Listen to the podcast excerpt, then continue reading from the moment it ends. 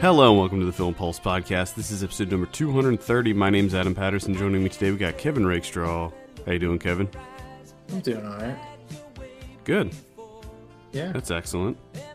yeah. Did you do Sure. your your sidewalk business or whatever you had to do? Oh, bad, yeah. What, what were you doing? Grinding down sidewalks. Grinding down sidewalks. You just gotta grind them sidewalks down Why? because the township is like, you gotta, you gotta do something about these sidewalks. The gaps are too much. There's too much of a discrepancy between the blocks, Oh, and it's it's not good for people with wheelchairs or people with strollers. So you gotta level them out. huh. And and, Yeah. and you and how did you do that? You Big stone grinder. you, had to, you rented rented a stone grinder. you had to rent a stone grinder, and I'm out there with my neighbor that I essentially just met yesterday because he had to do some. So it's just me and my neighbor bonding, grinding down some sidewalks. Nice. Fuck you, township. Sounds like a good Sunday afternoon to me. Oh my god, it's the worst. I did that. For, I did that for three hours. Ugh. It was three hours. Mmm. Did... I breathed in so much concrete. You have uh, mesothelioma now. That concrete lung. I think that's what they call it.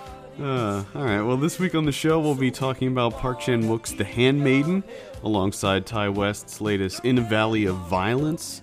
We're also going to be talking about some other stuff we've been watching on the watch list, movie predictions, new on video on demand, Blu-ray releases. Uh, I got a couple things in the news that I wanted to highlight this week. Mainly, mainly some trailers that came out that got me really excited this week. Guardians of the Galaxy Volume Two got a first teaser trailer Uh oh. very very excited for this. I know you weren't big on the the first one, but I had a blast with it, and I think that the the sequel is going to be a lot of fun. Uh, they released a new teaser poster for it as well. It's a really cool kind of black and white poster. Uh, very excited about that one. Um, Logan got a trailer, the new Wolverine movie. I actually got got around to watching that. Yeah, what what did- what did you think? Are you It's just I. It no, seems, no, let's not before before you continue. Let's not include the fact that they they play the the Johnny Cash song. I know that that is an overplayed Yeah. song. I But get it's it. like right off the bat, I was just like, oh. Yes, cool. it is an overplayed It's like- song, but It's just Not- it's weird because it doesn't seem like a like. Does that need to be a Wolverine movie? that's what has me It's just- excited though. Is that That's if just weird because it's like, oh, it's a midnight special, but with Wolverine. That's what kind of has me excited about it, though, is that it doesn't, at least from the tone of the trailer, it doesn't seem like a typical X Men movie, and Yeah. that has me more excited. The fact that they're they're it's based on the the comic book series Old Man Logan, which takes place in the distant future, and he has to protect uh, that that girl who is um, actually sort of his daughter, like a cloned. She's a oh clone, God. but she she has claws. At least in the comic book, she has claws as well. Oh boy. Oh goodness. Everybody's got claws now. She only has two, if it follows the comic books. Is that because she's she's younger? Like when as she gets older, does she get more claws? I don't know. You think? I don't think so. I don't think so. Either way, very excited for Logan. I like the the title card, very simple, not flashy.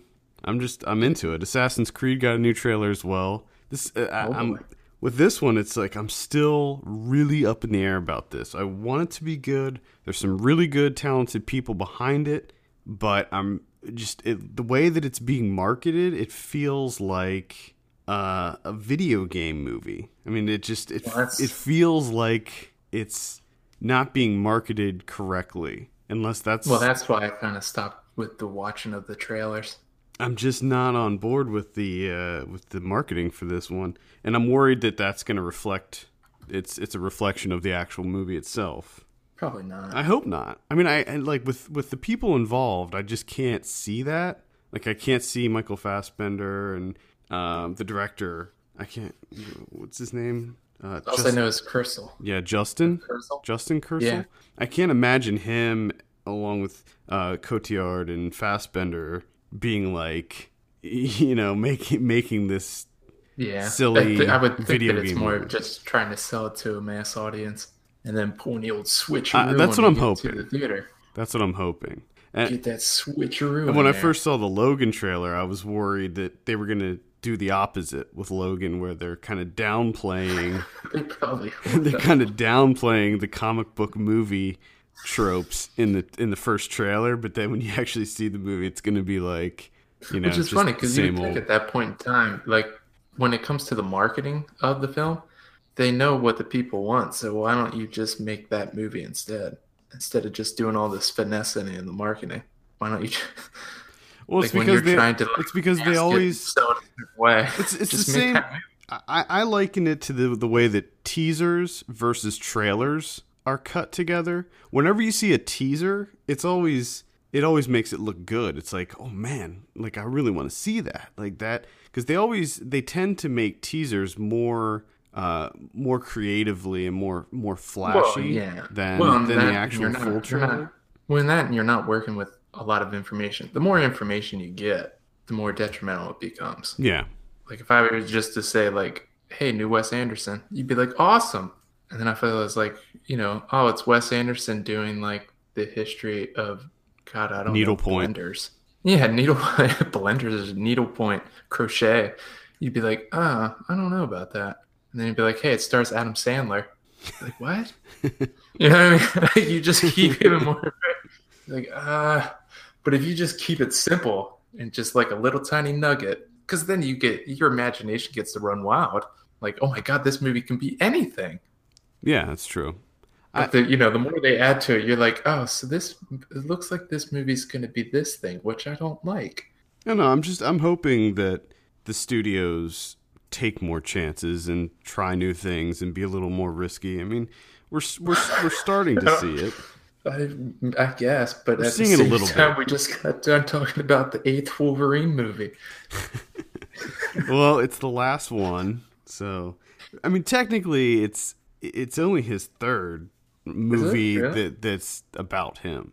Wow, it, it So. honestly feels like this is the eighth one. I liked the second one, the Wolverine. I thought that was good.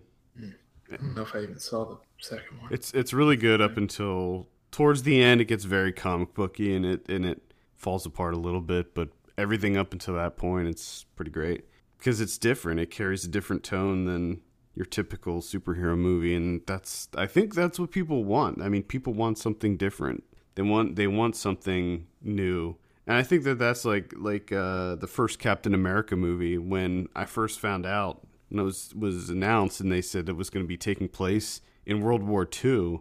I was like, "What? That's that's crazy! I never imagined that they would do something like that." Because Yeah. at that time, it was like completely unheard of to try anything different, even remotely different than giant beam coming out of the sky blowing up a city. And of course, they went back to that later, but they- they're just dipping their toes in. And I heard that Doctor Strange is really true to the comic book, so it's very it's this kind of psychedelic mind trip movie. That was weird. I saw the first trailer for that. I didn't know all those people. Right? Oh yeah, a lot of people. It's just like what? I'm confused. And Scott Derrickson directed that Sinister. ah, Yeah, the first Sinister, not the second. Uh, the only the only other thing that I wanted to just briefly touch on was the fact that uh, AT and T and Time Warner are uh, merging, or rather, AT and T is buying Time Warner, and this may not mean anything for movie watchers, but the fact that AT and T, a communications company, now owns essentially Warner Brothers, could mean some changes because Time Warner has a stake. their share, shareholder. They have part ownership of Hulu, so that there could be some changes there. And they also, obviously, Warner Brothers Studios, which is one of the biggest studios in the country. And then we have TV networks like CNN and the Turner, uh, all the different Turner networks as well. So it could. I mean, they also own HBO, so that's that's another big thing. So I don't know. that there could be some uh, some new things coming after this this buyout business takes place. Hopefully not. I, I just I'm just tired of these giant studios taking over everything, and we're I mean it's we've talked about it before, and it's it's like essentially the same thing that's happening within society where the middle class is kind of just extinct at this point. we're getting. We're just working our way towards uh, you know, like a dystopian future where there's just one company I think that's what it is. everything. that's what's that's what's happening here. We're getting there. We're slowly marching our way there. Yeah, so I'm, I don't know if I'm really on board with this whole buyout thing, but I guess we'll see how it goes. It's probably going to take years for it to actually go through because it is such a big, uh, major acquisition or buyout or whatever you want to call it. That the uh, the feds are going to be heavily involved with this as far as terms and everything. Yeah. So we we probably won't see any kind of ramifications from this for a long time, and hopefully it won't mean anything as far as uh, the movie side of things. I mean, I- I'm sure that from now on everybody's going to be using AT and T cell phones and things. We're going to see a lot of a lot more product placement. AT&T everything. Wonderful, wonderful. All right, let's talk about our first movie this week. Uh, let's do In a Valley of Violence. Let's start with that. All right. Get it. This is written and directed by Ti West. I have a synopsis here. A mysterious stranger and a random act of violence drag down drag a town of misfits and nitwits into the bloody crosshairs of revenge. The stars Ethan Hawke, John Travolta. Toby Huss is in there. Big fan of Toby Huss. James Ransone. Uh, Burn Gorman's in there. Larry Fessenden. Taissa Farmiga. Did I mention John Travolta? I think so. Karen Karen Gillan, Yeah. which where's she from? Guardians of the Galaxy. that every time. Maybe that, that might have been it. She's from Guardians of the Galaxy and Oculus. Oculus. I think I did.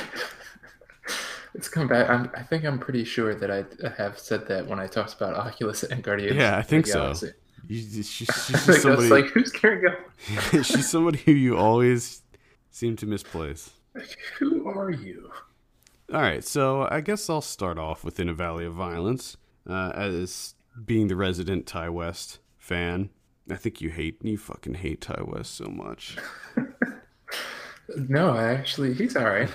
I like I like I like his stuff. His stuff is uh maybe maybe not his first couple movies. I mean, I guess I don't really count Cabin Fever 2, but his uh, is certainly The Innkeepers and House of the Devil. Uh, I I those are still my favorites of his. Um I thought that some of his uh what was the um what was the Jonestown one that he did called? I can't even remember. Oh God, Sacrament. Yeah, I mean that was that it, that was just it's, it felt so derivative, and in a lot of ways, I think In a Valley of Violence is also very derivative. Um, not that that's necessarily a bad thing. This to me felt like a Western version of John Wick, or just John Wick with uh with a within a Western theme Yeah. because th- there were a lot of similarities.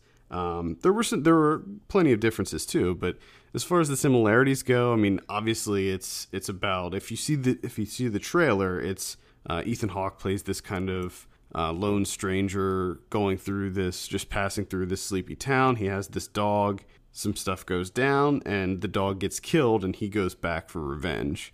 Uh, that's pretty much the basis of John Wick too. There's Yeah. there's a lot of kind of clever dialogue and comedy injected into this, and I and and it's been a while since I've seen John Wick, but I seem to remember that also being the case with John Wick. I think there was a little bit in there. Maybe more so in this movie.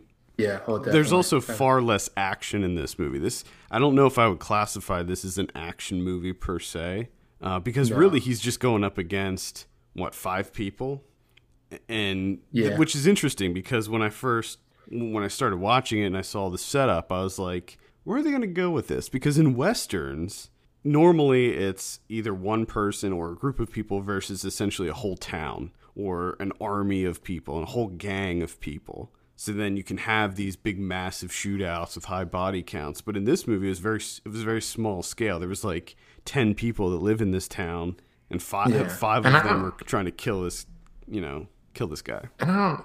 And I don't know if the the name eh, the Valley of Violence is really warranted. I know it's it seemed like a very peaceful town. It's like a, it's like a town of like nine people. yeah, and all like five, five, six of them are all on the same side. Seven, if you want to stretch it to yeah, to uh, what's her name, Marianne. Ann. hmm She's kind of just like trying to make the best of the situation, I guess. yeah. there's like what? There's the barkeep. There's the guy that runs the general store. hmm and then there's I, there was like two other people maybe like in the background. There was a woman. There was another woman because I actually took note of that. There was a scene where a woman she was like running across the the way, and I was like, "Where did she come from?" I thought there was only two women that lived in this town. Yeah, and I just I find it difficult to believe that all of them would be surviving. Yeah, no, there's just 'Cause It didn't seem like they had much. no, there's nothing there. But that was actually, I mean, that was a plot point. It was the fact that there this was a silver silver mining town, and the mine dried up, and everybody left. So there was only a few people left.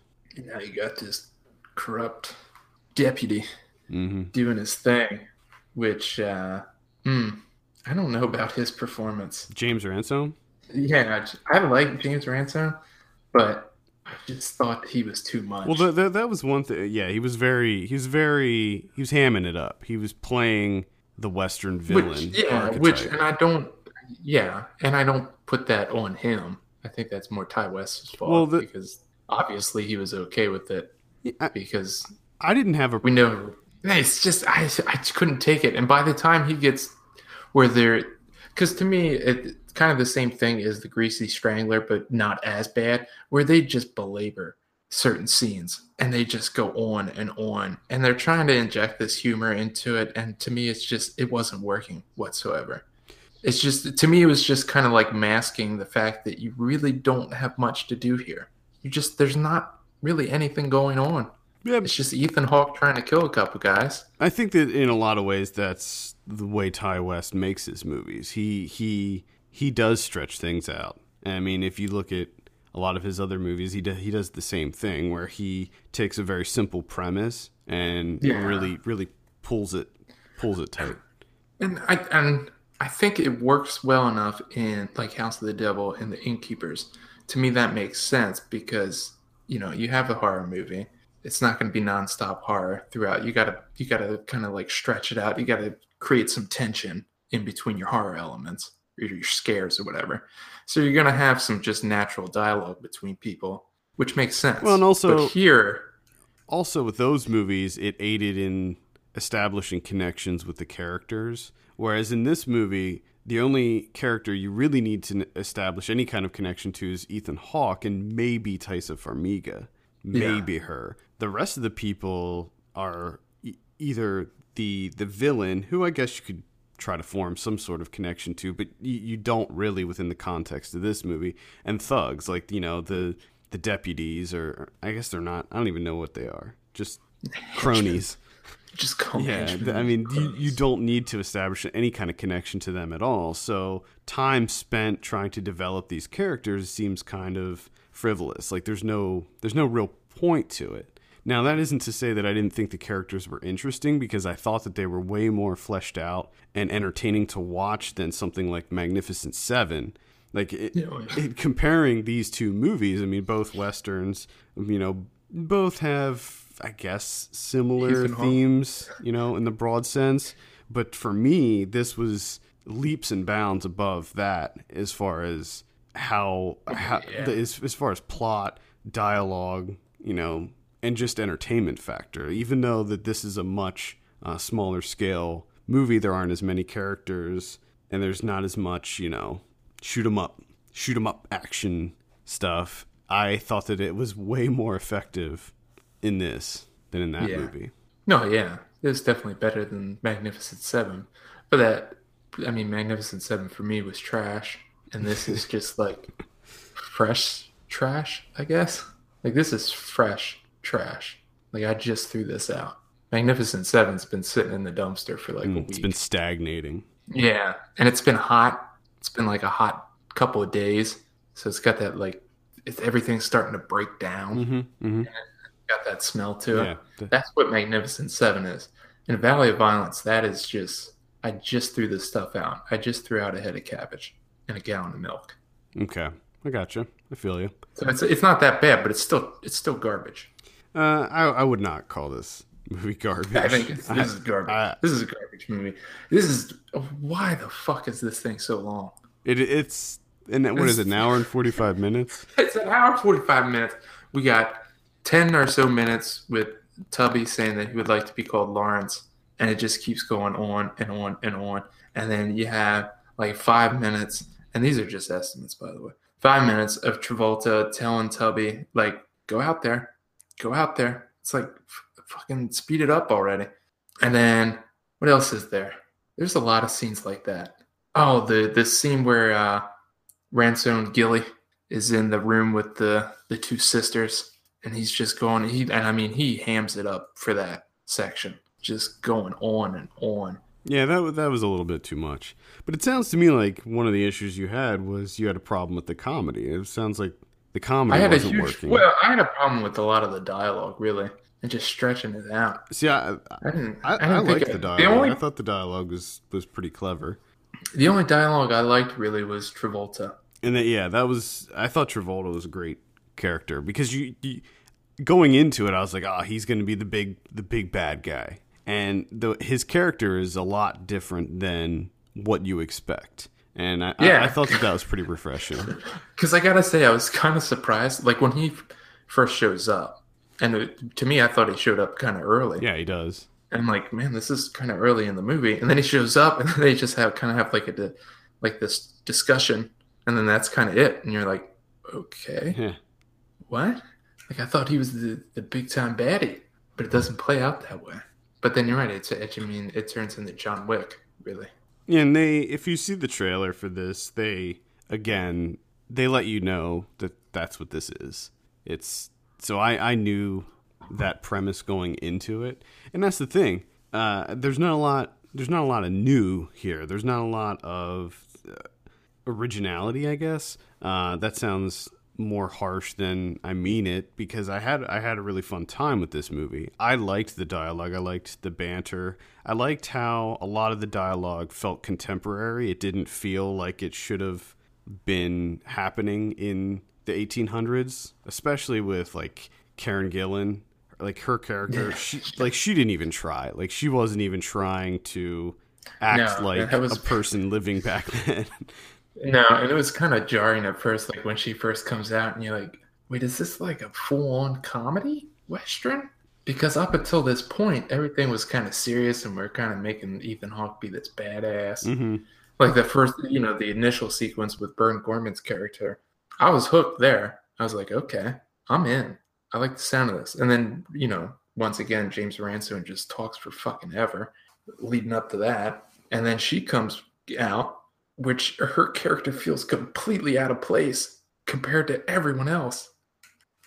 It was just, it was very jarring. It was definitely jarring, but I also think that James Ransone's character he he didn't feel like uh, a character that would be living back Yeah. then either. Uh, several of the characters, just the way that they spoke and kind of emoted, it just it didn't it didn't feel like uh you know a period piece like that. But I that didn't bother me at all. Like I don't know. I think it it wasn't done to the point where it was overt. It was it was kind of done in a, in a more subtle way.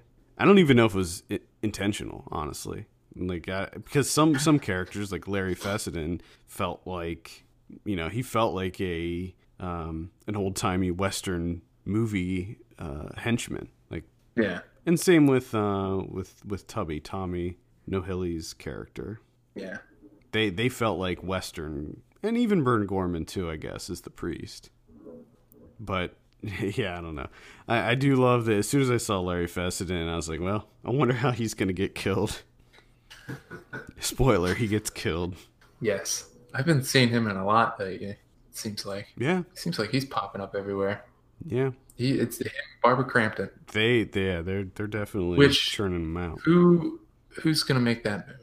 You know, someone's gonna end up with both of them. both of them. Uh, they're I wonder if you're allowed to. they're probably maybe you're not. They can't be at the same place at the same time. Yeah, They're, I could see that. I could see that being like an unwritten rule where you can't have both of them. I would not be surprised in the slightest if they've already been in stuff together because they've both been in a shitload, and they're in they're in a shitload more coming out. And yeah, like 900 movies each. Twelve. Uh, Larry Fessenden has twelve movies that have not come out yet. What this year? Well, some Or- some of them are. Into the into the future. Yeah, some of them are slated for next year. There's a couple shorts in there too. One short. So my guess is I that mean, Barbara no, he- Crampton's in he- at least one of those. well, how he produced certain women. Oh yeah. I, I mean, I have a feeling that he's in one way or another he's involved in every single movie made in America. Yeah, I mean he's he is definitely one of the biggest uh, one of the biggest voices in American indie filmmaking. That's for sure. He's he's the I think he's the I think the owner or, or founder of Glass Eye Pix. Oh, really? hmm Yeah, he's he's like a big uh, big time New York uh, indie indie guy. I've seen a number of his movies too. I mean his his horror movies that he directs are all are very they're very different. They all have uh, kind of a distinct style to them as well. Big fan. Yeah, I don't, I don't think I've ever gotten around to seeing any of his films that he's directed. They're good. Some some of them are are not amazing, but I'd check out a few of them. I have to do that. I have to do that. Hopefully, it'll be better than an Valley of Violence. Mm, I didn't like know. this. I really, I disliked my time with this movie. It just outside of Travolta, really, nothing worked for me. The end didn't really work for me. I can't get into it without spoiling it, but the kind of that, that was just hilarious. the, the for, and you just and for the one so- person to be goofy. surprised after the dust settles to be surprised yeah, like it was just what did you think was going to happen it just it felt really strange. The way it was It's- shot, the way it was presented, it was just I don't know. I was like, what? what is happening here? It was uh, it almost felt like um, I don't know. For some reason, I got a death proof vibe to it at the at the towards the end, but Mhm. um, yeah, I just then I don't know. Death, i mean well it's got a good dog too That Oh yeah, the dog. The dog steals the show. It's funny because I, I at the beginning I was like, oh, maybe they won't kill the dog. Maybe maybe it's something else. But yeah, they do. yeah you know that dog's getting killed at least they got that that blanket roll up in Mm, mhm. beforehand Yeah, that's good stuff very well trained dog. Dog does lots covering- of tricks in this movie. So covering the eye Mm-hmm. that's great. Um, yeah, that's pretty much all I have to say about In a Valley of Violence. Good score. It's, yeah, the score actually was pretty good. I enjoyed that as well. So I would go. I would go Travolta score. Good dog. What'd you think about Ethan Hawke? Ethan Hawke was just more of Ethan Hawke. it's just like uh, it's like oh Ethan Hawke character, cool. I've seen you do this before. He doesn't have much range. It seems like. Well, no, but in most of his movies, he talks. He's just talk. He has a lot of dialogue. I mean, yeah, I guess that's Which- mainly the Rick, the Linklater thing, but he talks a lot in a lot of his movies, and in this movie, he's uh, very subdued. kind of quiet. He's a subdued Yeah. Hawk. I don't know. It didn't work for me. Ethan Hawke didn't work for me in this one. I thought he was fine. I, I didn't. I mean, I think that you could have replaced him with a lot of other It's- people, and it would have been the same. It's not like he added much to the role, but I like Ethan Hawke, so I was cool. I like I Ethan cool Hawke too, but mm, that's just a waste of damn time. I had a good time with it. I, I like revenge stories. Uh, the the western for me has not tired out just yet. I could probably handle a few more of them before I'm done. Put it down. Put it down. Kill it. yeah, I could I could do a couple more, but uh, they, they'll have to be something different. Like for me, I also got shades of Bone Tomahawk with this one, which was definitely doing a disservice to this movie because uh, Bone Tomahawk was, in my opinion, so much better. Like they handled the comedy a lot better in Bone Tomahawk. Yeah, and that and that's one of the things that I can't quite wrap my head around within a Valley of Violence because there's moments where it seems like it's trying to go for like the B Western and they're just kind of having like a good time with it, and there's other times where it's extremely serious. So it's like I just can't put my finger on what what it's trying to be. Yeah, maybe it's just trying to be a little, little bit of both, Kevin. A little bit of both. Well, you failed. Sorry, Ti. you did a poor, piss poor job with both of them, and then you put both of those together, and just it didn't work. also had a really great uh, intro sequence, the the title sequence. Yeah, that's right. The animation was pretty great Yep. there, which is yeah, kind of got you, kind of got you amped up, especially with that initial sequence with Ethan Hawke and the priest. hmm Yeah, It's like, all right, That let's gr- do that was this. a great opener. All right, In a Valley of Violence. You can check this out right now in limited release and on video on demand. I'm gonna give it a six out of ten. I'm gonna give it a three. Mm, that's a shame. That's not. It's better than the Sacrament. Oh well, yeah. I think it's I think it's definitely better than the Sacrament. I didn't hate the Sacrament, but this I to me this was a lot better than that. Mm. I'll be interested to see what he what he does next. the The other thing to to to mention is that this one was far. I mean, it's not a horror movie at all. Like it's not even. Yeah. It's there's there's it is violent. There's violence Even in there, the- but Even though the title is a little bit misleading. yeah, you you like you kind of think that it's going to be chock full of it, but right off the bat, when I realized that he was only going up against five people, I was like, well, what can you? I mean, you can't have that much going on with only five versus one here. And it's interesting though because what he does is he, I forgot to point this out, is that he kind of switches perspective. So like the beginning up until Ethan Hawke goes on his quest for revenge. I mean, you stay with Ethan Hawke the whole time, but then after he gets back to the town in order to kill everybody, you switch perspectives to the guys he's hunting, and it almost turns into sort of like a pseudo slasher movie where they don't know where he is and they know that they're being hunted by him. Yeah. So it's kind of this interesting perspective shift, and that's and then that's where you have a lot of the kind of bumbling, goofy moments with Tubby and Yeah, because they, they they don't seem to know what they're doing. Because it's not even like Ethan Hawke's this like super badass. He's just kind of like a dude trying to get Well, to Mexico. The, and the funny thing is, like, he doesn't even try to do anything badass. Like, when he first gets there, he just walks right into the center of town. like, he's not even trying to do anything crazy. Yeah, it's just He just doesn't give a it- fuck. No, that's it. Well, I mean, he doesn't really have much to live for. It seems like. No, no. If you don't have that that dog doing those tricks to kind of keep you company on your way to Mexico, I mean, there's really no point.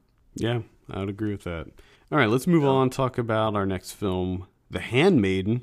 Mm, This is directed by Park Chan Wook or Chan Wook Park. it depends on what uh, what website you're on. Yeah, it's how however you want to however you want to say it. Uh, I've been feeling that there's like a very certain way that it's supposed to be said, I think there is. and uh, I think there is. There, it's like different instances. Like if it's if you're referring to him in one context, it's like one way. But I, I, tried to find. I actually tried to figure out what that was last night, and I couldn't quite figure it out. It seems like nobody knows. Uh, I mean, American audiences don't know. yeah, I have a synopsis here. A woman is hired as a handmaiden to a Japanese heiress, but secretly she is involved in a plot to defraud her well, it's not not really a secret, then, is it? Putting it right there in the synopsis. Well, it's it's a secret from the The the heiress. Yeah. Gotcha. hmm Uh, This is based on a novel by Sarah Waters. It's a I think it's a British novel, Okay. if I'm not mistaken. I didn't know that. Didn't know that. Yeah. Uh, it, this takes place in uh, the 1930s. Okay. All right. Kevin, we'll start with you. What'd you think of The Handmaiden? I okay, so I watched In a Valley of Violence first, right? And I was like, God damn it, that was long. It's like, well, time to finally sit down and watch The Handmaiden. let me check, let me check the runtime on this sucker real quick. Uh, And it was just me just seeing it and just going, God, you got be this one's a, this one's a long one. Yeah, this one's like two and a half hours long, almost. And um, this this movie looks great. Looks great. Performances, good stuff. That's that's all I got. I just I wasn't feeling this one. I don't. It's just just the the entire structure of the story and the way the story is told, like the execution of it. I'm just I want no part of this really. Really? It just got it got tiring after a while because it's essentially just like, okay, this is this is the uh, this is the con, and we talk through the con, and they show you everything that the con's going to be. This person's going to do this thing. This person's going to do this. This is who they're conning. This is how they're going to do it, and then it goes up to that point, and then it stops, and they're like, haha. So this is the con. This is the person. This is the other person doing the con. This is what this person does. And then it gets up to a point and it's like, aha. So this person is doing this. And it's just like, oh my God. I mean, we, we so many people shit talking Christopher Nolan for expository shit. And this is that's all this movie is. It's just explaining the con to you the entire time. It's it's funny because in this you're you're about an hour, almost an hour and a half in, and you it feels like it's the end. But then you Yeah. realize there's like 45 minutes to an hour to go and it's like where are they going from here? That's, that's what I mean. And then you know they kind of switch it. Yeah, and then they go back and you're like, "Oh." Yeah. And and it's They just explain everything again, and then they switch it and explain everything again. And it's just like, okay, are you just gonna explain to me everything in the movie? Is that what we're doing? You're just walking. You're taking my hand and walking me through everything for two hours and twenty five minutes. That's what we're doing. There's a lot of that. There's a lot of that. I actually didn't mind it, although I will say that it was it, it- the way that it was structured was very exhausting. I feel like maybe there would there would be a better way to present this information than getting to the end and then rewinding back to almost the beginning and then Yeah. playing it through again. Well, yeah, so it does. It felt like that. Like you're right. Like you get to that hour mark, and it takes you back to the beginning and be like, "Hey, here's the alternate timeline." And you're like, "We're going through the entire movie again? Are you serious?" Yeah, because it's But showing from- you okay. it's showing you a different angle that you didn't even know about. What was going on? Which is funny because if anyone else did that, people would be shitting all over it, just shitting all over it. Because pretty much everyone hates that. A lot of people hate it. I don't know. I don't know. For for me, it didn't. It didn't. It didn't bother me. Yes, I was feeling. Uh, I was definitely feeling the the uh, the strain of that for sure. But I guess maybe it was because I was really into the narrative and I was into. I was interested by these characters and I just wanted to see where it would go because there was. I think maybe that's what it was. Just the the the the story in and of itself was enough to keep me hooked. So it didn't. I didn't mind it so much when they went all the way back and showed us everything from the the other angle, like the real, like what really was going on behind the scenes, Yeah. and and But that and along with the the visuals, uh, th- Well, that's th- the, that the really. Because the visuals are fantastic. Yeah, I mean that that's what really propels this movie because when I first the the tr- I said it before in a previous episode, this is probably the best trailer to be released this year. It's an amazing trailer. I'm not a big fan of period pieces and reading the little, you know, one sentence synopsis of this, I was like, "Eh, I'll see it because it's Park Chan-wook, but I don't know if I'm going to be into this. It just seemed it, it didn't seem like it was going to be my kind of movie.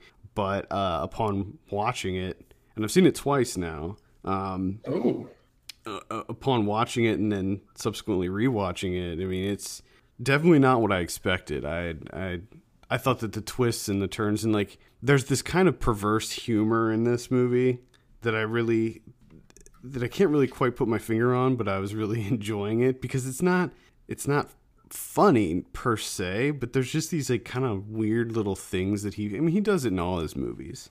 yeah. Yeah, it's just these small little nuggets of absurd comedy Little injections.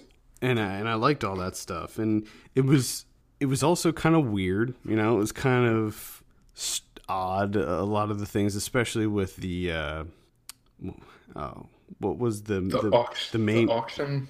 the main guy the, the the old man he wasn't a count because the con guy was the Oh count yeah, the uncle.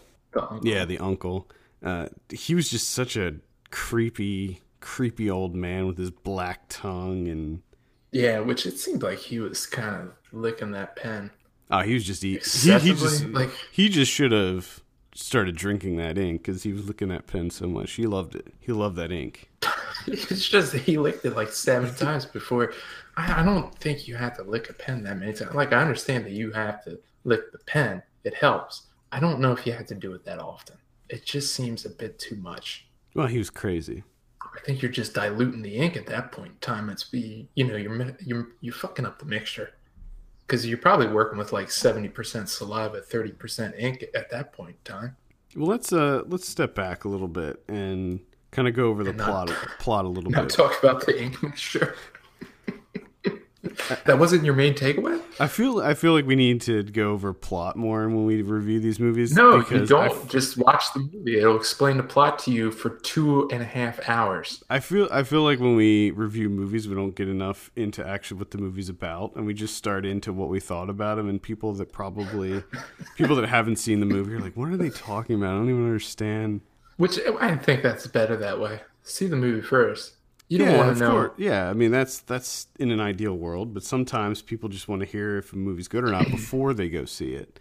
You know, so with The Handmaiden, it's pretty actually the synopsis, even though it's short, it's pretty much on point. It's basically about this this uh, this Korean girl who is she, she, she her mom was a, a con person, con woman. person. I like con person. it's got a really nice ring to it. Kind of rolls. Well, I feel like tongue. I feel like you know it's time to make con man gender neutral because there can be con women. So let's just call them con people. She's she, her mom's why. her mom's a con person who uh, who was arrested and and hanged for her uh, conning of people. And she so she ends up growing. She grows up in this kind of. Uh, I don't even know what it is. It's it's like half. Con- it's a con family. Yeah, it is. It's like it's half uh, orphanage, half con factory, where you, they they train these Yeah. these people to become expert cons. Uh, and they can forge documents and things like that. And they they um, one of the one of the con men that's familiar with the family comes up with this idea of having her infiltrate this rich family and try to get him to fall in love or her to fall. Uh, I'm making it even worse. me me trying to describe it is I think this is why we don't do this. Yeah. well, this movie's a little bit more complicated, so it's difficult. She infiltrates this family as a maid, and uh, with the idea of defrauding her, and things don't end up the way that she wants. But there's a lot of twists and turns along the way where you, you know, there's double crosses, there's triple crosses, and you think that you th- you think that it's going one way, but then you find out that there was uh, an even bigger plan happening Yeah. behind the And then scenes. there's, then there's times where you're like, sweet Jesus, it's finally over. And then it's not. And then there's another time where you think that too, but it's not over. And it just keeps going. Yeah, it, it's a long it's a long movie.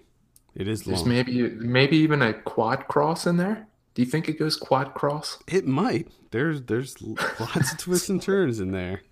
It's a twisty one.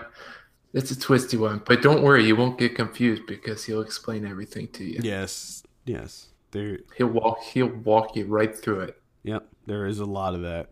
You know the, those scenes where, like, I don't I don't know if uh, I don't know if a good example is like the Ocean's movies where they do the kind of montage overview of how they plan a heist, but it feels Yeah. that it feels like that where they It kind of feels like they that. look back and Yeah. they and he and they look at all of the different things that they did in order to manipulate each other into getting where they are and trying to get this money. Yeah. But I liked it. that I, maybe it was a little bit too expository when it came to that stuff. Uh, I, I maybe I was okay with it because I watched this on a plane, if you can believe that, and if you know on a plane, it's like I can't.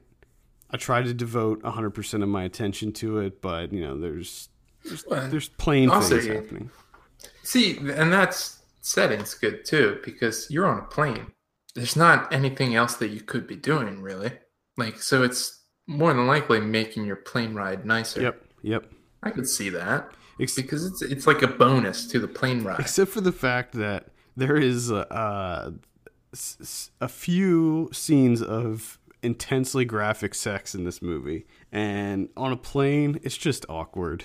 Around people, yeah. It was just it was very awkward. So I was like dimming my screen and trying to like turn it away, but not turn it too much because if I turned it too much, then the person sitting behind me would be able to see. So I was like trying to get this perfect angle where nobody could see what I was watching because if somebody were to just walk by in the aisle or just glance over, it would look like I was watching porn. Like it would, it would just look like I was straight up watching porn.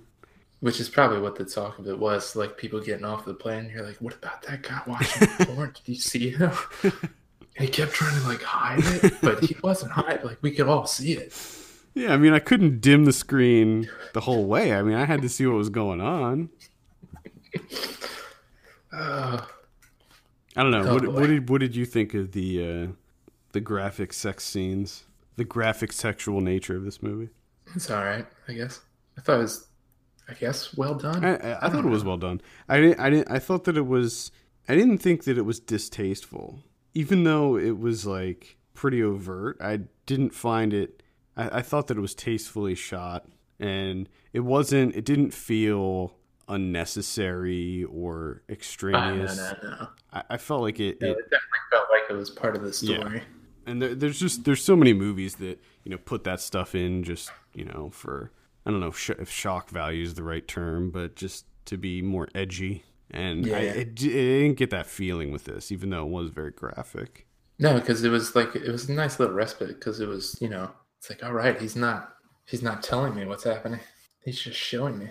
Did though, like that was that was part of it too, and there was voiceover, and they were just explaining what was happening. She's now putting her finger. oh goodness. Uh, well, that's a shame. I really enjoyed this movie. I thought it was. I didn't think that it was my favorite of his movies, but uh, actually, looking back, maybe it was my. I think I still like this more than Thirst, even though I I liked Thirst, but I haven't seen Thirst, and I know he does have a tendency to do it because he did. He did it in Old Boy, eh, he doesn't. at least it didn't. He does it in pretty much all of his yeah, I was looking back. I, I think he did it in all his movies. Yeah, I know he did it in Lady Vengeance. Maybe I'm just uh, maybe I'm wrong, but it's it, I mean for me, Handmaiden it felt like it was like ninety percent, and it felt like the, his other films it was kind of he showed some restraint with it, but hell, I mean I could be remembering wrong. Who knows?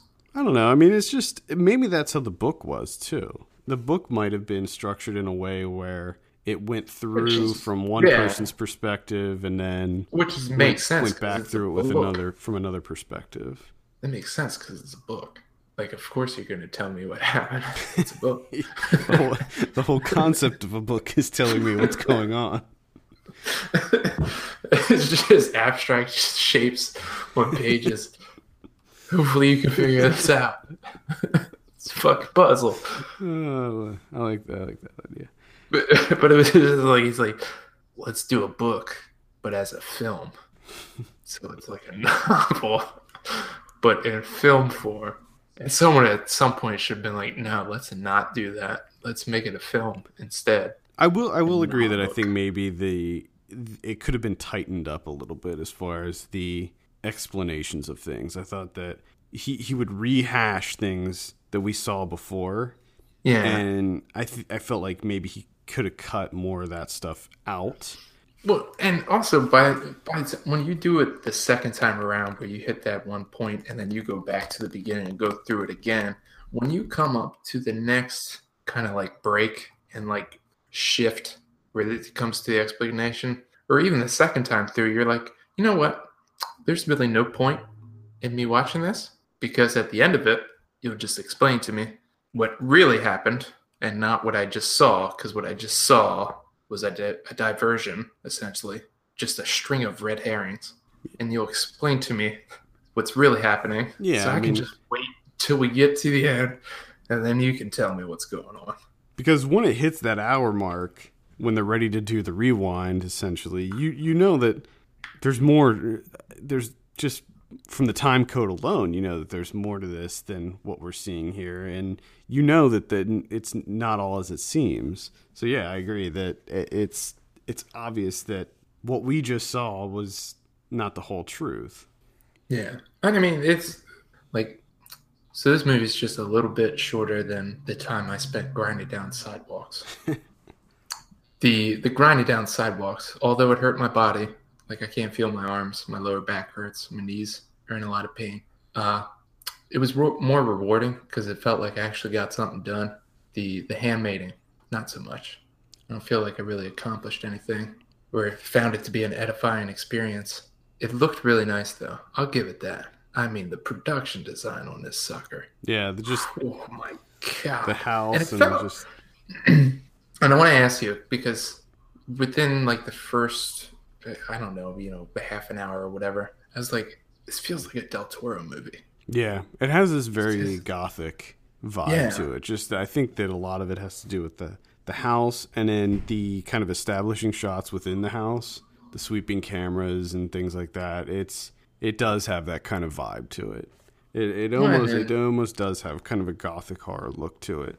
Yeah. Um, and even even the scenes outside of that, there was there's one scene is one of my favorites, and it's it's just a it's a small shot. It's a significant one, but it's when uh, one character is being committed to an asylum, and he does this great slow mo shot. Do you know the one I'm talking about? It's just a it's just so. a brief thing.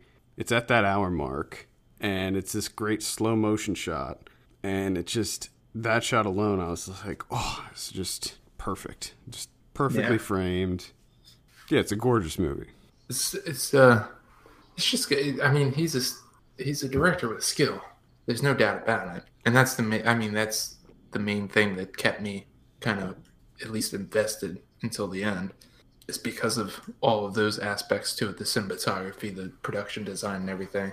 It's just the the actual uh, the meat of it. Just mm-mm.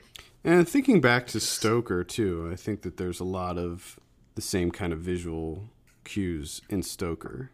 which I uh, you know I'll throw that out there. I don't really remember anything. I don't either. I don't either. Like I, I sort of even forgot he did that movie until just now when I was thinking about it. I just remember. I think she.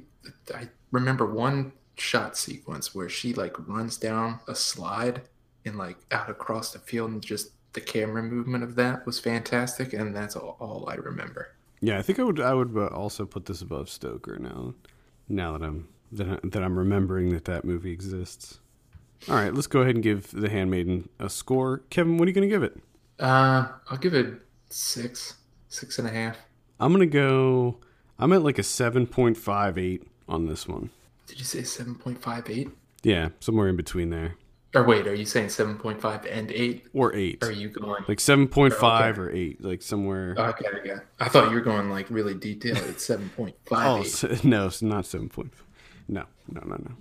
Somewhere in between. So it'd probably be more like a seven point seven five, Okay. some, okay. somewhere like that. So I'm like a six point seven five, I guess. All right. Let's move on. Oh, uh, that is in limited release right now. So if it's playing in your area, give it a look. I would recommend uh, seeing this in the theater. Just make sure you use the bathroom before going in because it's a long one. Let's talk about some It's we were quite watching. All right. I didn't see much this week. So uh, I was gonna say I didn't either.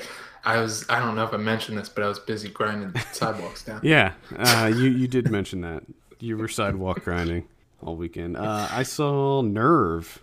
This is directed by Ariel Schulman and Henry Joost. Okay. Uh, this Decent things about this. yeah, so this one was interesting because from the the trailers, I had no interest in it. I was like, eh, this it looks fine. I guess it doesn't look that good. But I gotta say, I had such a great time with this movie. Probably one of the biggest surprises of 2016 for me. Uh, it's not an amazing movie by any stretch, but it it just it had me hooked. Even though going into it, I was like, "Ah, I'm just kind of tired of the whole, you know, technology run amok type thing, where it's like, oh well, they're they're on social media and there's this new new game and everybody's like hooked to their phones and it's but the way that it's presented is not only is it somewhat believable but it was just incredibly entertaining. So it's basically you know it's similar to uh, the game or something like that where there's this mysterious uh, game that pops up online.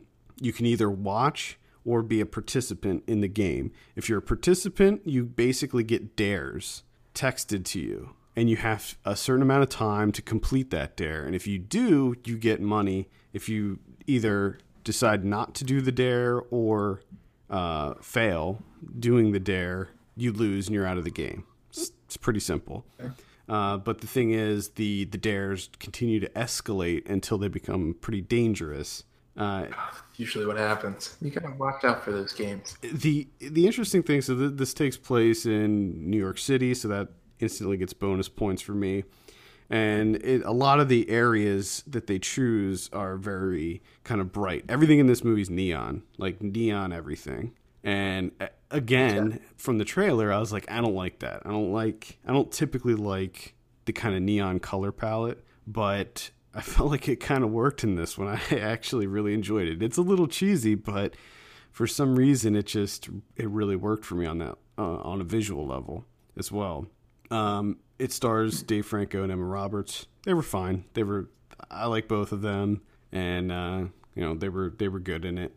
And uh, I gotta say, I recommend it. I got I recommend Nerve. So check it out. I know it's weird. It's like because I, I watched it and I was like, oh my god, I, I I really liked that movie. So I went on Letterboxd to log it, and I noticed that like a lot of other people liked this movie too, and uh, so I thought that was kind of weird. I think that hmm. maybe the marketing for that one was just off. Like they were really trying to, and it is kind of a teen movie, and they were really trying to market it for the teens, which I think for me was kind of a, a turn off from the beginning. But the movie itself is actually quite good. So I'll have to check out Nerve. Yeah, I mean it's it's worth it's worth a look. Just it's one that you should probably just turn your brain off going into it. And, and see the the thing is with you though, like you hate movies, or I, I believe I'm putting words in your mouth that you hate movies that have a lot of like texting. Like, I, isn't isn't it you that gets bothered with the texting that comes up on the screen and stuff? Uh, Because there's a lot of that. I mean, there's a lot of technology being used in this. A lot of people texting and looking at phones and responding I to think apps it's and stuff. I just don't. I don't think. Um, I don't think anyone's quite figured it out yet. like the best way to. Well, I'd say give this a look and see see if you like how they do it. It's nothing amazing. I mean, it's nothing uh, that- that's that different. But since it's a movie that's all about looking at your phone and figuring out what's going on and getting commands and things, um, they put a, there's a lot of emphasis on that, and I think that they handle it pretty well. Yeah. All right. Uh, I watched a short titled Sunday, which I checked this out. Uh, it was it's playing over at uh, Filmmaker Magazine for free on their site there, and uh, this is directed by Iva Gocheva, and she is she was she was in the movie Embers. Uh, she was the the other half of the couple with uh, damn it, what's that guy's name? Ritter. Jason Ritter. Jason Ritter. Yeah. She was the other half of that couple. So this is a movie directed by her. Um, kind of, I think it's only like 12, 14 minutes. It is interesting. It's a, a woman who her visa runs out, and she's kind of like she's not entirely sure what what she's going to do. She's just kind of thrust into a situation where she's got to figure something out in a short amount of time, and it's just kind of this um, footage shot of her just kind of wandering around the city, taking pictures, uh, while the the audio that plays over top of that is her being interviewed by the director about her situation, what it what home means to her, and those types of things. And it's just the the cinematography in this is exceptional, and just the way the everything is essentially just structured, the execution of it all, because it's just it's a pretty simple film, but it just works works quite well, and it gets it done quick. That's becoming a big thing for me. It's just Movies are too long. figure out what you, would just figure out what you want to tell me, the information that you want to give me, and just do it. Stop dicking around, okay? Stop dicking around, people. Cool. And you can see that for free. That's uh what's it called? I wrote a review for it. It's up on the site Sunday. Sunday, that's right. Uh, being that it's Halloween time, uh, this week and probably a lot next week, I'll be talking about a lot of horror movies. Uh, I saw Henry Portrait of a Serial Killer from 1986. First time watch for me. I've never seen this one. Okay. So this is being re-released. They they did a 4K restoration, and um, I was uh, sent a screener for this one. Uh, this is directed by uh, John McNaughton. Uh, this movie holds up. I mean, it's weird because I never saw it like a long time ago, and I don't have any kind of point of reference for this, so I only saw the restored copy. And I also think that this is a movie that was pretty groundbreaking when it came out because of the level of brutality that is shown. And I can't imagine what audiences thought of this movie when it came out in 1986 because when I watched it today, I was like, wow, this is really intense. Like, this movie is disturbing. It is deeply disturbing. I think that a lot of that has to do with how they how it's shot. It's the way that they they shoot it at the beginning. You don't see Henry actually killing people. You just see the aftermath. You just you you see the dead body of his victims, and then you kind of hear um, you, you, hear the attack taking place, uh, but you don't see it. You just it, they they stay focused on the dead body. Uh, so that in and of itself is a it's it was a creative way of showing it, and in, in a lot of ways it was more brutal than actually seeing the attack take place. Now later on in the movie, you actually do see him kill a significant number of people, and that's just as effective. Uh, hmm. Very disturbing film. Uh, one of the things that makes it more disturbing is that at one point um, he he ends up getting his friend involved, and he sort of turns his friend into a serial killer too. And they start videotaping the the murders and the kind of mayhem that they're causing, and a lot of it, and they show you a lot of these tapes, and they're all shot on VHS, and they're just okay. it's just so raw and uh, horrible to watch. Um, but it, it, it's a pretty brilliant film, and even though it is uh, a very difficult experience, uh, I would highly recommend it if if you haven't seen it. Sounds like it's a, good film, but at the same time, it sounds like I don't want to see. It. Yeah, that well, that's that's one of the reasons that I haven't that it's been you know that I never watched it because you know they they talk about this movie in a lot of a lot of books I've read about controversy in film and stuff like that. So I knew I, I've known all about this movie for years and years and years, but as such, it was like one of these where it's like I don't need to see that. I don't I don't need to to witness that. Yeah. But I'm, I'm, after seeing it, I'm, I'm glad I did because now th- this was just when this came out. I mean, there was there was nothing really on this level.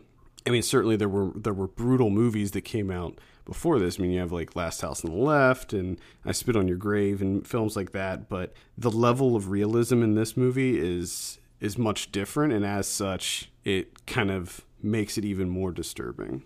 Mm. And uh, amazing performance by Michael Rooker as well. Hmm.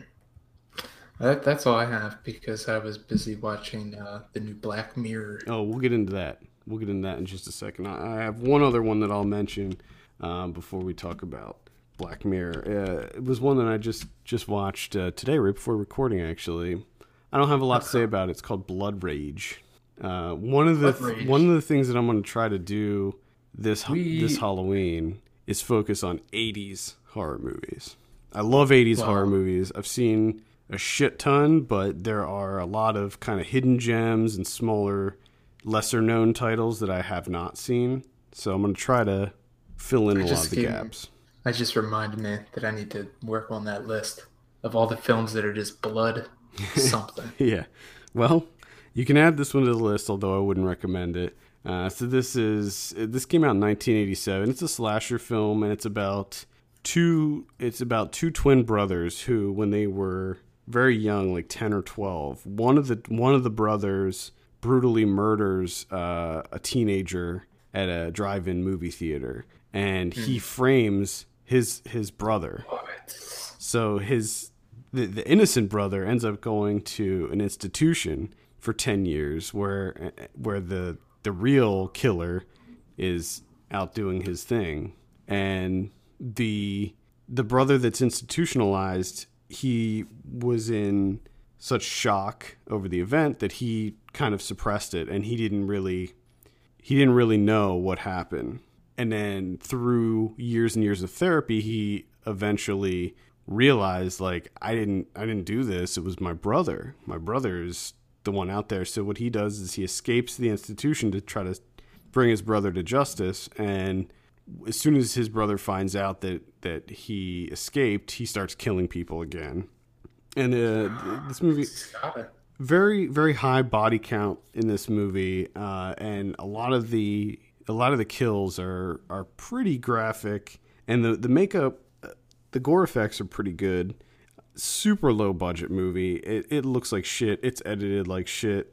The acting is pretty terrible, and the sound mixing is atrocious. There were times it was one of those movies where sometimes the conversations that they were having, I had no idea what they were saying, so I would like turn it up on the TV, and then the next scene would be so fucking loud that it would like blast my ears off. So I was constantly having to fiddle with the volume, and I hate that. I hate bad sound mixing in it. And some of some of it was just so muffled that there was no way. Like I could turn it up all I wanted, and there's just nothing. I mean, maybe it was the transfer. It might have been a bad transfer, but the copy that's available on Shudder is not great. But at any rate, it's not. It's a pretty average um, slasher film. Again, it's called Blood Rage, and you can see it on Shudder. Which I accidentally brought up the wrong Blood Rage on Letterboxd. I would just like to share the the synopsis with you. This is from 1979. Apparently, there's a movie called Blood Rage by uh, Joseph Zito, and it just says a sexually frustrated young man kills hookers. Uh, nice, nice. Way back in 1979. Joseph I, I Zito. guess. Oh, that's that's the guy that did the Prowler, Yeah, and he did the. one of the Friday the 13th. Yeah, he did the final chapter. Oh boy, look at that. That was the that was uh the final chapter was a good one. That was one with Corey Feldman. Hmm. That was one of the one of my favorites. All right, let's talk about uh Black Mirror real quick before we get into predictions. So where where are you at? Where are you at with Black Mirror? I watched, I watched two of them. I watched the Shut Up and Dance, which is. Do, are you familiar with the titles? Can I just say like Shut Up and Dance and you'll know which episode I'm talking about? Yeah, I think so. Okay, that one and Playtest, Okay, those were my, those were actually my two favorites. which is weird because I didn't. I didn't. So Playtest was Dan Trachtenberg. Yeah, Dan Trachtenberg directed that one. I didn't fucking know. The uh, that one was I that one was pretty fantastic. I will say though the the the main character Was he annoying? was insufferable. a little, little annoying. Which I and Well, that that My it, it was went to. like- I mean, they even say it in in the episode that when people get scared, they get talkative and they start to ramble, and it was yeah, it was playing into scared that. constantly. He was always talking and he was always insufferable. so you you're the worst. I hope I can't wait until you get killed. Well, some terrible, man. terrible, terrible things happened to him. Which is it was just a really I really like that idea. yeah, It's just, I mean, make that a fucking movie. You got these, we got, we have, they're, they're out there. There's ideas out there, but they're getting made into TV episodes. Well, it's it's because I think with with that one, it was it was a perfect length. Like I didn't need anything more than that. That's I mean, they could have That easily extended it and made it like have more people be involved in the play test rather than just having one guy. And you know, it's the way that that one is structured. So basically, with that episode, it's a guy who he's traveling through Europe. He's got some stuff going on at home. His father passed. He's trying. He doesn't know how to talk to his mom about it, and he's doing like this this app that has odd jobs and he's trying to make some extra money. And he signs up for uh, to be a play tester for this video game company. And it turns out that uh, the device that they are that they are uh, play testing is this really it's like a VR sort of but it's super advanced VR the thing that I liked about it is like I saw the the twist. I was like oh well you know, this is going to be like kind of like eXistenZ or any of these other kind of VR things where, oh, is it real? Is he back in reality? Is he is he still in the the game? Yeah. But and it does that, but it it folds so many layers of reality on top, and then the final twist that happens at the very end, I was like, oh shit. You know, it's one of those moments where you're just like, oh shit. And that's that's the best thing about Black Mirror is that it's it's a, a kind of like a better like a an insanely better made Tales from the Crypt that instead of just straight up horror, it's all about technology. yeah. if you're not familiar with the show, you can see they have the whole series on Netflix. So this is the third season, and you can watch all of them on Netflix, and they're all, for the most part, they're all fantastic. Obviously, with any kind of anthology series, some are better Yeah, than others, but I mean, they're. I wasn't I wasn't really that big on uh, Shut Up and Dance. I liked it. That was alright. It, I I retract my statement. It was not. those weren't the my two favorites. Shut Up and Dance is probably like my third or fourth favorite of this season. I saw all of them, by the way.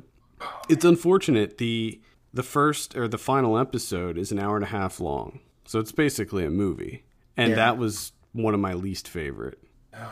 So it was it was kind of a that was kind of a That's bummer. good to know because maybe I'll skip that one. Uh, probably my second favorite would be the, I don't, I don't know, the fourth episode, uh, San Junipero. I liked that one a lot just because it's cashing in on 80s nostalgia. I was gonna say it's it's 80s with Mackenzie Davis and Yep. Yep. So that's that one's that one's really just the picture of Mackenzie Davis with the glasses and the sweater. Oh my goodness. the pastels. Pastels are great. They're underappreciated. Yeah, that that's probably my second favorite one. The the Joe Wright one, the first episode uh, with Bryce Dallas Howard is pretty good too. Yeah. That one probably one of the most visually interesting ones. I did I mean uh, Shut Up and Dance did get me at the end because the whole time, you know, the and it says here that he's 19, which Jesus, I'm a terrible judge of age. I thought he was like 16 at most. no, he's like 14 or 15 years old. Oh my god! But the it, I thought they did do a good job of because it got me sucked in to the point where I'm like, why is this kid crying so much? Like, who fucking cares, kid? Like, just let him post the video. I know, Who I- gives a shit, and just uh, hit everybody up on your contacts. Like, hey, don't watch that video. It's me jerking off. Just a heads up. Yeah, I um at first I was like that too, but as it went on, as I started having suspicions, like, is it something else? And my thought was because my immediate thought was like, oh, that's a clever idea of making him young because he would think that that would be a terrible, terrible thing. Like if you're 30 That's what I thought. old, Yeah, you know, if you and someone's like, we're gonna post that video, Plus- you're just gonna be like, post it. I don't fucking care. What? It's just me jerking off. I don't give a shit. Plus, they established the fact that he's already kind of he's already kind of an outsider. He's not very well liked. He gets picked on at work. So, so Yeah. they've already kind of established that that he's sort of antisocial. But yeah, then they then they drop the bomb on you. they get you. Yeah, great show. Uh, it's already they're already gearing up for a fourth season, so I'm I'm really excited. I, I think one of the things that that helps is they get really interesting directors to be involved with it. Yeah, they put a lot of uh, production value in them. Yeah, uh, Charlie Brooker, the uh, creator. Yeah. He he does a lot of really cool stuff in the UK. The first one yet. You haven't what? I don't know if anything's topped the first episode yet, though, for me. Well, the first episode was the the Bryce Dallas episode. Howard one. Or do you mean No, no, the, no. I mean, series? Black, Black, yeah, Black Mirror, the the the entirety of it. I don't know. Yeah, I don't. Which I don't even remember which one that was. It's the one where they fuck the pig, Oh yeah, where they made him. the national anthem with the prime minister. Well, that one was interesting because I didn't know anything about the show when I first saw it. Like, so I, I had no, I, I didn't even know it was an anthology. I didn't, I knew nothing about it. So after that first episode, I was completely hooked, and I was like, this is this is awesome. I like that. I like that some of them that it's not all the same. Like they don't all take place in the future. Some of them take place in the present day, and it just has a focus on current technology that's available now. yeah, Like the like the shut up and dance, like that could happen now. Like that's something that is Oh, yeah. completely plausible. But yeah, great show. Highly recommend. Let's talk about some predictions. Uh, what did we do last week? Jack Reacher never go back. You said 56. I said 68. Actual 40. People not loving Hmm. it. People not loving the Jack Reacher too. Two Jack, two Reacher. how I could call it. Uh, keeping up with the Joneses. You said 24. I said 36. Actual 17. Apparently, that's the final nail in the coffin for Relativity Media. The Hmm. yeah, I mean the company already went bankrupt, but I think that was one of their last movies, and that's probably going to be it for them because it bombed. Ouija, Origin of Evil. You said 42, or sorry, you said 44. I said 42. Actual 81. Wow, that's a, that's Yeah, what a surprise that is. I might have to actually check that out. Remember last week I said it looked a lot better than the first one, so uh, we didn't predict it, but The Handmaiden has a 94, and Moonlight has a 99. Yeah, just because I was like, who's the one person that didn't like that Slant magazine? Ah, that's actually a pretty reputable site. Yeah, it just seems like Slant magazine doesn't like things. Nah, they don't. In a Valley of Violence got a 78. 78. Come on. this is at least higher than the Magnificent Seven, so that's good. What what did that get? Like a 60? 63. 63. Okay. So I agree with that. I will agree with that. But both the Magnificent Seven should be more of like a 20, and and Valley of Violence should be more like a 34. Mm. just, just shitting all over the movies you like. Yeah. Shitting on them. What else do you like? Let me shit on it. Yeah, we'll just we'll just move on. No. Okay. Next week we have Inferno. It's the Da Vinci Code sequel. Goodness. Third one, third one in that series. Uh, I did not like this the first two. I don't understand how they. I mean, I guess people just eat up the the whole this whole series, but for me, it's just not that interesting. What do you think on Inferno? Uh, 18. I think it's gonna be a little bit higher than that. I'll I'll say uh, I'll say forty two. Um, that's pretty much it as far as big releases. Not a whole lot coming out next week. Uh, let's see what we got in limited. Uh, we got the Oasis documentary, Supersonic. Oh, thank goodness. That's got a ninety three percent. Uh, Gimme Danger. This is the Jim Jarmusch rock doc about the Stooges. Ooh, rock dogs. Rock doc, Jim Jarmusch rock doc. Heard it was good. Uh, we have one called The Windmill. It's a horror movie, aka The Windmill Massacre. The tagline is "This isn't hell. This is Holland." I'm gonna see. I'm gonna see it just because I came back from Holland and I saw all the windmills. So You're just going to see those windmills in a different context. yeah, I want to. I want to see the horror version because if you ever go there in real life, it is the most peaceful, tranquil, Yeah, you nice just- thing. Like you actually have a mental picture of and being able to look at it in your mind and think, you can't make that horror. Exactly. Exactly. Let's see if they can do it though. You know those windmills they, they still they're still using them even though it's kind of uh it's not like a, a big tourist thing, but they're still functional. Like they still make stuff in all the different windmills. Wow. Yeah, it's it's pretty great. Let's see what else do we have. Finding Babel, An Eye for an Eye, You've Been Trumped 2. Oh. Yeah, I remember I think the first one was about him trying to build a golf course in Scotland or something like that. I don't know what this one's about. I, I won't be bothering to see it. Um, that's pretty much it. There's nothing next week. Nothing. Nothing coming out. Yeah, hmm, it's weird. Uh, VOD next week. Let's see what we have. Hopefully, there's some more on VOD. We have no, not not a lot at all. All I have here on the list is the Unspoken, and I don't even know what that is. Okay. Blu-ray next week. Wow. Where are all the horror movies at? You know? Oh, they'll they, they'll be coming out in February. yeah. It's, what the hell? Perfect time for horror. This is for Tuesday, October 25th. We have Mr. Church, Skip Trace. Skip I Uh, don't know why that title makes me laugh. It's ridiculous. It's got a ridiculous cover too. It's just a still of the movie. I hate that. I hate mo- I hate covers that use just a still of the movie because it's so lazy. Truly is. Men and Chicken. I want to see that. The one with Mads Mikkelsen. Ah, the one. Yeah, he's got that mustache. Yeah. There's a. The, the, I just want to mention this because it's ridiculous. It's a it's a Blu-ray triple pack. It's a 4K Blu-ray triple pack of Batman v Superman, Mad Max, and San Andreas. Why? Why? Come on, guys. That's good stuff. We have there. so little respect for movies that we th- put three in a random triple pack. Fucking bullshit. Uh, Captain Fantastic, uh, Nightmare Sisters. That's a re-release from 1988. I think that looks like a Scream Factory release. Lights Out. sounds like, it sounds like something up your alley.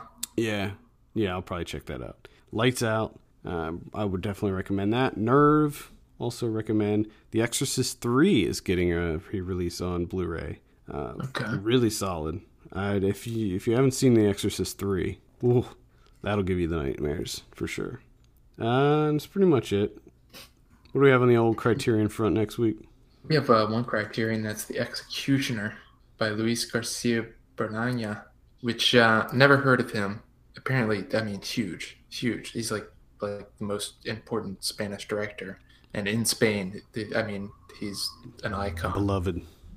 beloved. Like it, they talk about him constantly. And uh, I actually watched they on the the on the Criterion they have a, a documentary, new documentary where they talk with a number of people about him, and um, it's really interesting. The doc it works really well because it get it kind of if you're in my situation, which I think a large number of Americans are, don't really know him, gives you a good history of him, the political climate in Spain with cinema at, during at that time. It's just I haven't gotten to watch the actual film yet, but I'm getting pretty psyched. Comedy, right? pretty, It's like a dark. pretty. Yeah, It's like a dark it's- comedy. It's a dark comedy, and there's a there's just a little interview with uh, Pedro Almodovar, Mm-hmm. who uh, and it's only like four minutes or whatever, and he said like he thinks the main reason that his movies never came to America or anywhere else is because there's entirely too many people talking, and it's just impossible to subtitle. Oh, interesting. It's just there's like six people talking at once. Uh, yeah, that could get messy. I'll be interested to see what you have to say about that one. It looks good. I can't wait. All right. Well, I think that's going to do it for this week. Thank you so much for tuning in. You can send us your questions and topics to podcast at filmpulse.net or contact us on Twitter at filmpulsenet and at filmpulsekevin. And if you have a minute, take a, uh, take a look at our Patreon page, patreon.com slash filmpulse. Consider helping us out by becoming a subscriber. We appreciate that. For Kevin Rakestraw, my name's Adam Patterson. We'll see you next week.